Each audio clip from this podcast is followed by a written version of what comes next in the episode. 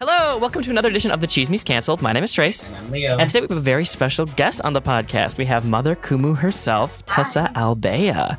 We are talking all things K-pop. So of course, we had to bring the expert herself to come teach us about what we don't know about K-pop and P-pop. In today's episode, we will be talking about how fandoms care more about Billboard charts than the artists probably do. The wars between K-pop and P-pop fandoms. And how there's actually enough room for everybody at the top. If you are listening on any other podcast app, you can listen there, or you could head over to Spotify and watch us have this conversation on the app.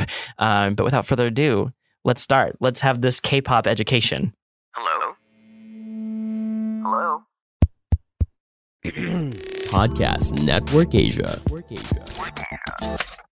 Okay, so Tessa, let's learn all things K-pop and P-pop. Okay, so which one did you fall in love with first? Okay, so I fell in love with Wonder Girls because the nobody but you, even though their first song was Irony. This was a whole new thing because K-pop wasn't a thing yet. Okay. So it was all, and maybe you're familiar with Sex Bomb Girls in the Philippines. So that's considered P-pop. Right. And then P-pop, and then everyone would also say, oh, but it can go into OPM. That's a whole other discussion we can get into. But Sex Bomb Girls, there was no P-pop at the time. Exactly. So like, that's you can say that afterwards. Yes. Oh, interesting. Yeah, that's the They were retroactively defined as P-pop. Yes. So that was me then. But I fell in love with Wedding Dress Taeyang. I think we all do you know that song. No, he grew up in Chicago. Gosh, you don't know this song? What is it? I feel like California Filipinos all everyone was like nobody but you. Do you know that?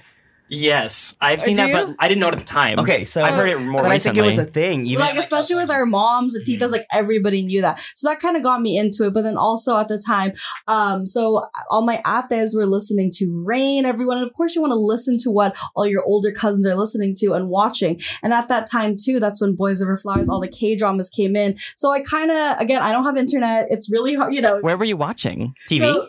Yes, well, it was TV, but then it was dial-up internet. Oh wow! So it took 4 years to watch one 20-minute episode. That was our life. Our life was dial-up internet, literally. Uh-huh. And then you had to wait for it to call, but then if someone was on the phone, then you couldn't use it. Yeah. So, what I loved is I would go to my cousin's house and that's how I watched it. Or my cousin would record it on her Nokia and then show it to me. And then I would go to school and I would record it off her phone. Then I'd have a recording of the recording. And then I would turn into my ringtone. And then the wedding dress was my ringtone on my Nokia. Okay. So interesting. It sounds like you got into K-drama and K-pop at the same time. Yes. And so they're hand in hand. Oh, definitely. Yes. Are they complementary though? I would say so. I mean, also you see that a lot of K-drama huge celebrities start off as K-pop idols. Park Young-sik, you see a lot of them, they started on K-pop groups and then became idols after. And people don't know that. Yeah. Are there people who love K-pop but don't watch K-dramas? Yes, there are a few. Let's see. See, look, Dave Ivan, I'm more of a K-pop fan than a K-drama fan. Got it. Is there a thing, are there people that are the other way around that are more, they watch TV and not listen to music? So, yeah, there are a lot of people that are into K-dramas and not into K-pop. Nico, yeah. He watches Korean dramas and doesn't listen to K-pop. My mom was really into Korean dramas before she got into K-pop. So got it. It really depends. Yeah. Call him out. Call Nico out. Really good Korean dramas about K-pop fans. Her private life was all about... Oh my God. No, but her private life was all about a fangirl. And this super fangirl shows she had two lives, like Hannah Montana. She was super fangirl, but then nobody knew who she was.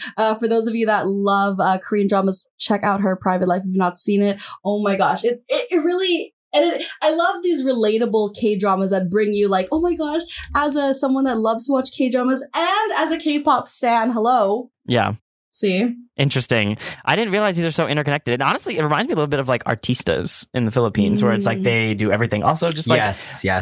As much as I hate the term, multi-hyphenates in the States. So they just are people that are good at everything. And they're the ones that end up, getting the most spotlight just because they can be on TV and they can be in a movie and they can sing a song and then they're on Broadway, honestly, the first person comes to mind right now is Hailee Steinfeld, which I don't know. I know there's a ton of examples, but Hailee Steinfeld is one that's she's on a TV show. She's trying to put a record label. She has a record label that she's trying to put music out and she's just is everywhere. And so it doesn't surprise me that you know, in other countries too, like the K-pop stars are the ones that are everywhere. I feel like they're doing it all.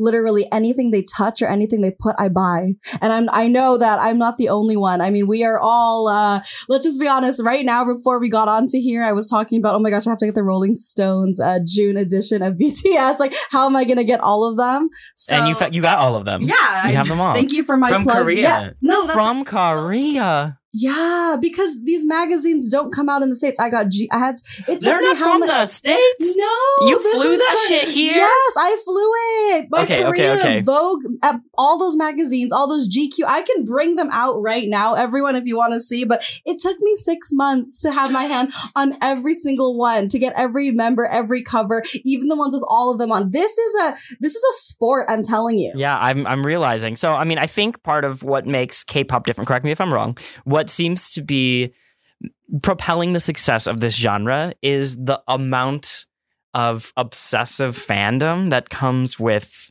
these groups. It's not obsessive. It's a way of life. Okay. That's obsessive. So what? I don't mean this in a rude way. What is it about K-pop that makes you obsessed with them as opposed to, like, let's say... One Direction. Yeah, I kind of... Yeah, okay, fine. One Direction. Is there like a boy band? They were huge. One Direction was huge. Yeah, no, they were. Okay, so I guess it's not unique to like... To K-pop. But it also... But low-key it is, though. Yeah, I mean, I feel like... I mean, maybe I just am not... I wasn't around the One Direction fandom as much as I'm like kind of watching this K-pop fandom happening right here. Yeah. Maybe it's... I don't know. This is me spitballing. It's like... And maybe it's in tandem with like Twitter and Kumu, honestly. Like the fact that it's like immediate interaction and that makes it bigger, because I feel like One Direction, they had their heyday on like Tumblr. It was like not quick interaction. Okay, basically what I'm trying to want you to answer: why K-pop? Why is this as big as it is? Like, why are fans so obsessed? K-pop wasn't as big as it is for a while. Actually, I even remember when I was in 6th grade, 7th grade, I was so excited. Big Bang, and they had a concert and everything.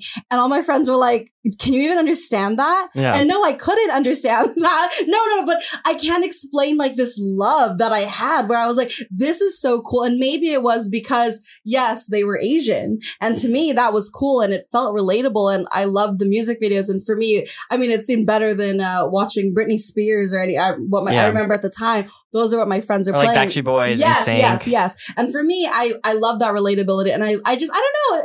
So you actively liked the K-pop groups more than Backstreet Boys and NSYNC. I definitely did. And there was also, maybe it also was because when I was at home, we would only watch Telesarius. Mm. And I'm sure if we had K-dramas, we would watch that as well. But I grew up watching Telesarius. So I'm used to watching things I didn't understand. I'm used to watching shows where I had to read the subtitles or I had to go back and do, have to understand or ask my mom. So I was used to that already. So the fact that I didn't understand what they were saying didn't bother me. But I also, I don't know, when you look at them or you hear it, I felt that emotion. I loved it.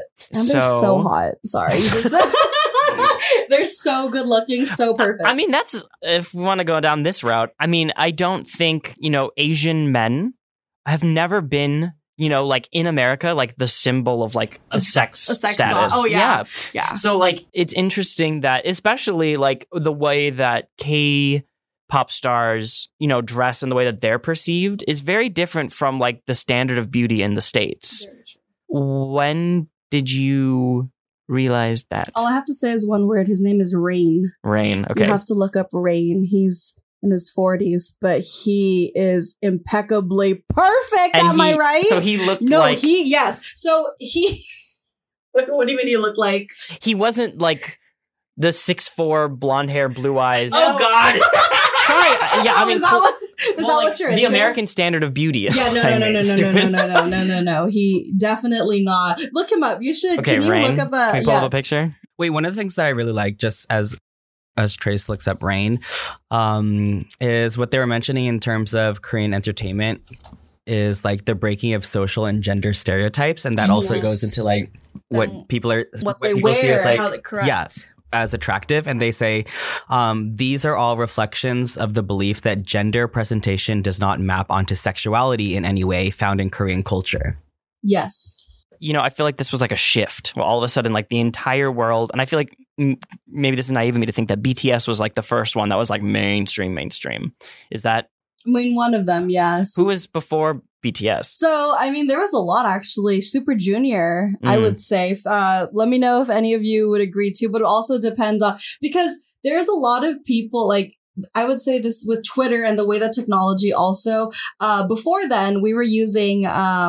forums are like, I don't know if you remember, like MySpace okay, so Xanga. Okay. That's how we would get our information, right? Got it. So you also couldn't like see what they're up to every day or know what's happening or see posts. So you have to understand it was like this hard part where we couldn't really fangirl to the fullest versus now you see everything. There are apps just for that. Instagram, your updated Twitter, this, all that. You're able to come together. So I mean, I wouldn't say that it came mainstream, but also the accessibility to your fans and the artists. That definitely had a big deal to play. Interesting. Hi guys, my name is Francesca. And you've got me, Jelly. You've got Del here. All right, so we hear that you like to listen to podcasts. You know what? That is pretty cool. It's the in thing to do right now. And we've got one. It's called The Eavesdrop. Do check it out, okay? We like to talk about everything and anything that's probably on your mind. Unfiltered, unedited, sometimes to our own disadvantage. But go check it out after listening to this one. After we saw some mainstream success in K-pop, by mainstream, I mean like breaking into America, American audiences. Would you say that that is when P-pop really started exploding in the way that we see it now? Or was it before like these groups broke into the American mainstream? Well, I mean, it also depends on what you're thinking of P-pop, because the Philippines entertainment was always such a thing with music and like getting together and doing these groups and dance to Sex Bomb Girls, and you see New Gen, all of these coming after was a thing, all that music, correct? Yeah. So for me, it really, and this is, don't cancel me everyone, because this will go two ways in the conversation of where people will be like, look, this is the name of the podcast. I know, and I've seen it, and I've also, if you have, there's a lot of YouTube videos of Filipinos talking about it, Koreans talking about it, non-Filipinos and non-Koreans talking about it. And they're always like, basically they're saying that, no, but if you look at it, all of it, all the different cultures bring it together to give their piece of it, right? All that music style as well. And when you're looking at P-pop, I mean, the one thing that they'll say is the first one you hear is SB19, correct? Yeah. Because SB19, right now. Yes, currently, like, that's the first one that everyone's like, okay, it was SB19. But then the argument is like, oh, they came from a Korean entertainment company, but they're all Filipino. Yeah. And their songs are in Tagalog. Yeah. Correct, right? Now, if you were to take North Star Boys, okay, and they are in the America, but they're an all Asian boy group. Oh, I've totally seen this. Okay, so you tell me, are they copying K-pop or P-pop, or what do you think? I mean, yes, but I also don't think they're subtle about it. I don't think they would be offended by the fact that you're saying they're copying K-pop. You think that that's what they want? Yeah, 100%. Really? Wait, but that's the key thing. I remember, like, before we had gone to the Philippines, we felt as though, like, at least as an American, we're looking at P-pop and we felt like, oh, it's embarrassing to be compared to K-pop.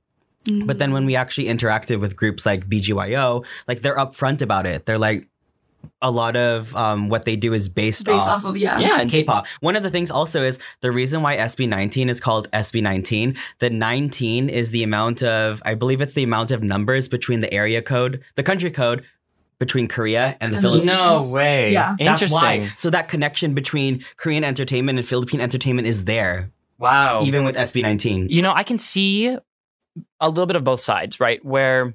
If we put it like an a cappella context, which is what I know, a lot of people would say that like Filharmonic copied Pentatonix. We are a 5-person group. We have a bass, we have a beatboxer, we have 3 tenors, and like 3 vocalists. That like obviously we are very inspired by Pentatonix. Like their success is like what lets us be what we are, and it kind of like sets the way that people understand what we're doing. We're like, if we were to say like we were inspired by Boyz II Men, they'd be like, it would be different. The way that Pentatonix paved the way allows a group like Philharmonic and honestly, any other a cappella group that's out there right now, the pathway to success is because they've kind of like primed audiences to understand what's happening here. And obviously Philharmonic, we try to like, and every a cappella group tries to like deviate from what Pentatonix has already done, right? We're like, there's country groups, there's, you know, there's all female groups. There is, you know, a group that tries to do like more R&B, more soul, Filipino group. And I think it would be dumb of me to say that obviously we copied Pentatonix a little bit. And by copy, that's like the harshest way to put it. We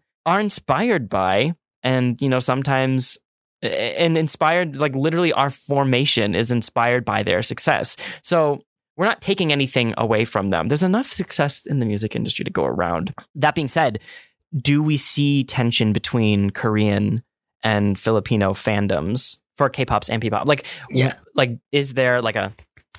Actually, there's even wars between Filipino, like different... Wars? Well, they call it... We're not gonna, I don't want to get canceled. No, I'm just saying there. No matter what, you're going to get like wars between fandoms. And that's not like Korean versus Filipino fandoms. Yeah. That's also within Korean versus Korean fandoms, as because well as Filipino and Filipino fandoms. No matter what, when you get people on a phone and they're tweeting all their emotions and we're all like, no matter what, you're always going to get some type of energy, some type of raw, whatever it is, some type of feeling, because not everyone's going to feel the same way. Yeah. Do you think that the energy or like the frustration from like K-pop fans come from the fact that P-pop is copying? No, I don't. I wouldn't say that. No. Where does this war come from? It comes from you're so passionate about your boys and you want them to be the number one, or you know, that type of feeling. I can't explain it, where you literally like their life is your life. I feel that when they're hurting, I'm hurting, that type of thing, where you're feeling, I don't know, it's just you. Hurting. Hurting is an interesting way to put it, though. Yeah. Because when you say they're hurting, that seems to be at the expense of the other group. Yes. And that is when war starts, right? Correct.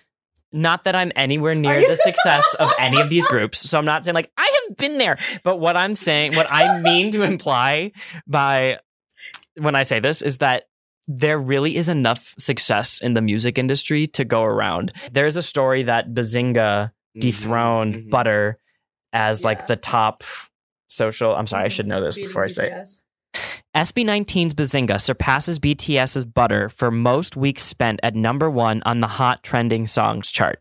So, I don't know these members of the boy bands, obviously. I don't know them personally. They all made money. Like, they all won, you know? And so, if a fandom is like, our boys are hurting, and it's like, no, they're not. They're all winning. They're all winning. Wait, but not just that. I mean, you have to understand it takes a toll on them, because literally... Them being the fans or them being the group? Both! You think the group... You really think BTS is in there like, Bazinga made it, was up there longer. Well, they're so big that they wouldn't need to. But for SB19, it's like... Oh, yeah. That's huge. I don't think BTS is, like, upset. Wait, but do you get how, like, from a... Okay, imagine if K-pop stands are territorial, which I want to say they are. For people who are hardcore SB19 fans, and they see this and they're like, whoa, SB19 beat BTS. Like, those are fighting words. Yeah, okay, but I get how when you frame it like that, they beat BTS. Like, I can see how that is, like phrased like that. Tell that to the headlines. No, I think, you know... Beating BTS means that BTS was shooting for that in the first place. You know, like, I don't think BTS was like, what I want to do with this song with Butter? Let's be the song that's number one on the Hot Trending Songs chart on Billboard. That's what I want to do with Butter. Like, I don't think that's what they're going for. Everyone's just trying to, you know, from the music side, everyone's just trying to, like, put out music that they like. From a business side, everyone's just trying to make a buck, you know? And I don't think that... I have a pretty good suspicion that when they put out Butter, they were not trying to... be on a Billboard chart. Like, that wasn't like their goal. Like, let's be on this chart for as long as we can. And then if Bazinga comes in and does it, then it's like, no, we lost. You know, like, maybe that's what Bazinga thought when they came into it, which is fine, which is a good thing to shoot for. I don't think BTS is going to be upset by that, because they all make money in the end. Is that terrible? Sam, I was going to get canceled by these groups right now. I mean, it's, I guess, yeah, but I for me as a fan, I don't even look at it that way. Like, I'm taking it personally right now. I guarantee you, BTS was not refreshing the Billboard charts. Yeah, they were not. They didn't care. They did not care. Do you know what they were checking? Their bank accounts. Oh, shut up. For real. My God. They don't care. Like, obviously, they're the top of their game. And so I could see why this competition would get more intense to get to this point. True. At the same time, those aren't what the fandoms are fighting over, right? They're arguing about the people that are already winning. True. Okay, fine. Yes. They all won. They all won. But still... No, but not yet, because SB19 isn't at that level yet. But they didn't look that. The headlines is what they are. Okay, yeah, but one thing that someone said is, like, Butter had been on there for so long that it's like, of course something had to surpass it, because it can't go on for forever. No, but the thing is that... I don't understand this stat. That, like, if Butter was on it... I'm making this up. If Butter was on for 7 weeks, Bazinga made it on for 8. Yeah, I don't. That's not the Chismis I heard. The thing is that like that also is like so subjective. Like, what if there was a ton of other really big songs that came out around Butter and like dethroned it? Like, what if like Ariana Grande came out with an album and it's like, oops, sorry, that passed it up, and like Bazinga like came out in like a dry spell. There's just so many factors that go into this that I don't think the artists care. They don't care. Wow. Feels like you're starting a fight in here, Trace. No, it's so crazy because God. I'm trying to say this as like the fight doesn't exist. Honestly, I feel like we could do a whole other episode about the K-pop. You could do a whole nother podcast just about this, and you would focus on different little things, and you would get all these same viewers that would have something to say, and we would have, you know what, everyone, I'm going to start my own podcast now. Press 1 in the chat if you'll be joining, and I'm going to go with talk with Trace, who seems to be arguing about it. It's surprising that I'm just like, that chart in particular, the #1 hot trending songs chart, you know, I just don't think that's like a thing they're worried about.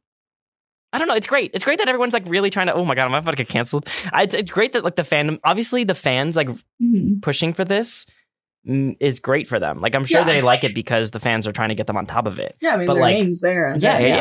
That's a great opportunity for them. I don't think that they're like making songs for the sole purpose of topping that chart. No, but I guess the other part of it is like these P-pop groups literally say their idols are BTS. Right. Yeah. So like they idolize them. Yeah, and so. That like this should be like a high five moment. Well, okay, here's like a we hate y'all. What I'm assuming is the hard part is like in the Philippines, like literally in the Philippines, people love K-pop, but then when you have to ask the question, will you support this local artist? Like it's Filipino born, and you have to make the choice between this group that you love, but then this group that is technically of your own culture, but you also could love. You also could love. Gotta give him a shot. Yes, but I'm assuming that that's also part of the tension. Yeah. It's like, are you a multi-fandom stan? Does that water down your loyalty to another? I don't know. I'm not. Tessa shook her head. Tessa said yes. I've always been into K-pop, and P-pop is a new thing to me. And I do admit that it was more recent once I started even just divulging into my Filipino identity, getting onto Kumu. And actually, I was like, why am I not supporting my own artists or anything like that? So that question did come to me a lot. And so then I started diving into SB19, BGYO, Bini. And no joke, I do have it's Leo's playlist, but we have a K-pop, P-pop playlist. Nice. With both. But I did get this question of like, oh my gosh, am I multi-fandom? Can I do this? Can I support both? Can I love both? Yeah, I don't know. I did think about that as well. But all things changed, to be honest, when I went to the Philippines and I went to P-Pop Con. And this is I've been to K-pop concerts. I've been to Filipino concerts as well. But being in this P-Pop Con, wow. I mean, taking a whole nother level. You talk about supporting local, understanding the lyrics and being with fellow Filipinos and people that love P-pop and knowing that this is my culture and this is, you know, we're in the Philippines and this is the first ever. It gave me this different type of like love. Would you say that it was a different sort of exhilarating than a K-pop concert? Yes, I would say because it brought better? Me. Wait, I know why. Because I was there too, and I'm like, so you have the same feelings? No, it's because P-pop Con was the first time that all of these different P-pop groups actually came together in person because of the pandemic, right? So they haven't had a concert. This was at the Araneta Coliseum, and every single time after the performance, each P-pop group would give it up to the P-pop groups that came before, and they would talk about how them rising, because the overall like hashtag or goal of the event is P-pop rise. Right. And they kept repeating this idea that like we as a community of P-pop artists can all rise together. Yeah. And it was so cool because the attachment that we felt in the audience was like, those people look like us. Those people are Filipino. We want to see them. And it was different because I can't say that about a K-pop star artist. Like them doing well doesn't necessarily feed into me. Into you. Let's ask the expert though. Does someone like Twice hype up BLACKPINK? Or vice versa. Yeah. Does someone like TXT hype up BTS? You can look at videos of how they greet each other. Now, I'm only doing this because I'm someone that literally like watches in between award shows or how the groups like say hi to each other, how they acknowledge each other. These P-pop groups, wow, like literally they all come together. You don't you see that a little bit with K-pop, but it's this, like, literally everybody knows each other. Everyone follows each other. They're friends. Cool. That type of love. And you don't see that. You don't even see that a lot with here in America. Like, you don't see One Direction, like, being BFFs with Five Sauce. I don't know. Yeah, that's a good one. No, they open for each other. I mean, I do get that. I could see, you know, maybe for, like, acapella. Like, there is definitely a little bit of, like... But I think that's different because it's, like, it's... No one's as big as Pentatonix. You know, like, I think there's, like, a numbers game there, which I guess that's going to be the same case for... K-pop, P-pop, like, and not everyone's the same size.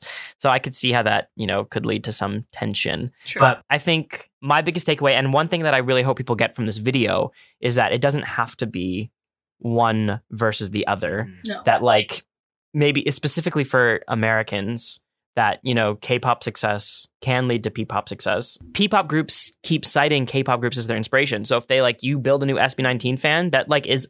You're a gateway drug into being a BTS fan. So, you know, I think my biggest goal for this riff off is that people realize that there's enough room and enough success for everybody. There is. And I definitely think that you'll feel that from watching the video and just, I don't know, the way that the songs even play, I really felt it because it is like kind of this buildup of like, oh, wow. It is very well done. You took me on an emotional roller coaster. The first time I heard this, I cried. It's true. It was the demo. The first time that she heard the demo of Jo singing all 9 parts, she cried. Yes, because you really take it on an emotional journey. And it also, you think of how people didn't like K-pop. It could be both ways, literally how people didn't love K-pop. And then all of a sudden now you can look at our boys or any of that. It's like, oh, that proud moment. You really got that. So awesome. I'm pretty sure that when you watch that video, maybe you've already watched it, you're going to watch it. Let me know if you cry. This is Rika. Hi, this is JC. So you like listening to podcasts? Try listening to ours. It's called The Halo Halo Show. Yeah, we talk about X, Y, and Z. It's called Our Lives. Yeah. Also, the trending topics. We talk about what's going on in the world. And we'll read some of your fan mail if you send it to us. Ooh, fan mail. I never thought that we would have fan mail. Yeah. But we're here with 2. Yes. And it's available wherever you listen to your podcast, wherever you listen to all your favorite podcasts, to any of your Podcast Network Asia shows as well. So after listening to this one, why don't you give us a try? Please, go listen to our show, okay? Slurp on. Slurpers. At the end of every episode, we always do a little merienda, a little media snack of something that we have been watching and or listening to that we think you should also check out. So, Mother Kumu, as our guest this week, what is something that you think our audience should watch and or listen to this week? I think you should check out Jessica Lee on YouTube. Oh my gosh, yeah. So she was at P-POP Con and she was sitting right by us. I watched all her stuff. Oh, I didn't know she was. She's a great resource. No, she is a really great resource for those of you that not watched. So check out her YouTube, but she does a lot of K-pop, P-pop, and she actually did audition to be in Beanie. Wow. Yeah, amazing. So if you have not. She's Korean. Okay. And she was she was an idol. And she lived in the Philippines. So definitely check her out on YouTube.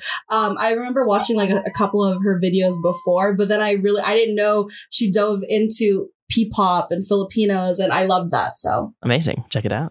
What is yours? My merienda is the music video Icy by Itzy. The reason why I'm mentioning that is because they filmed in downtown LA and I casted some of their dancers. Oh, nice. Into there because one of the producers that I worked with is the local producer for their entertainment in Korea. So check out Icy by Itzy, and some of my friends are in there. Well, my merienda is going to be the video that's coming out in 3 minutes, K-pop versus P-pop, riff off, going to be on the Filharmonic YouTube channel. We're going to head over there right now and watch it. Thank you so much for tuning in to another edition of the Chismis Cancelled, and thank you to Mother Kumu, Tessa Albea for being our guest and our resident K-pop expert. You can check out our podcast every single Friday, and if you're listening on any other podcast app, you can listen there, but you can head over to Spotify and watch it live. We also stream on Kumu every Monday evening, but until next time, see you later. Bye-bye. Bye.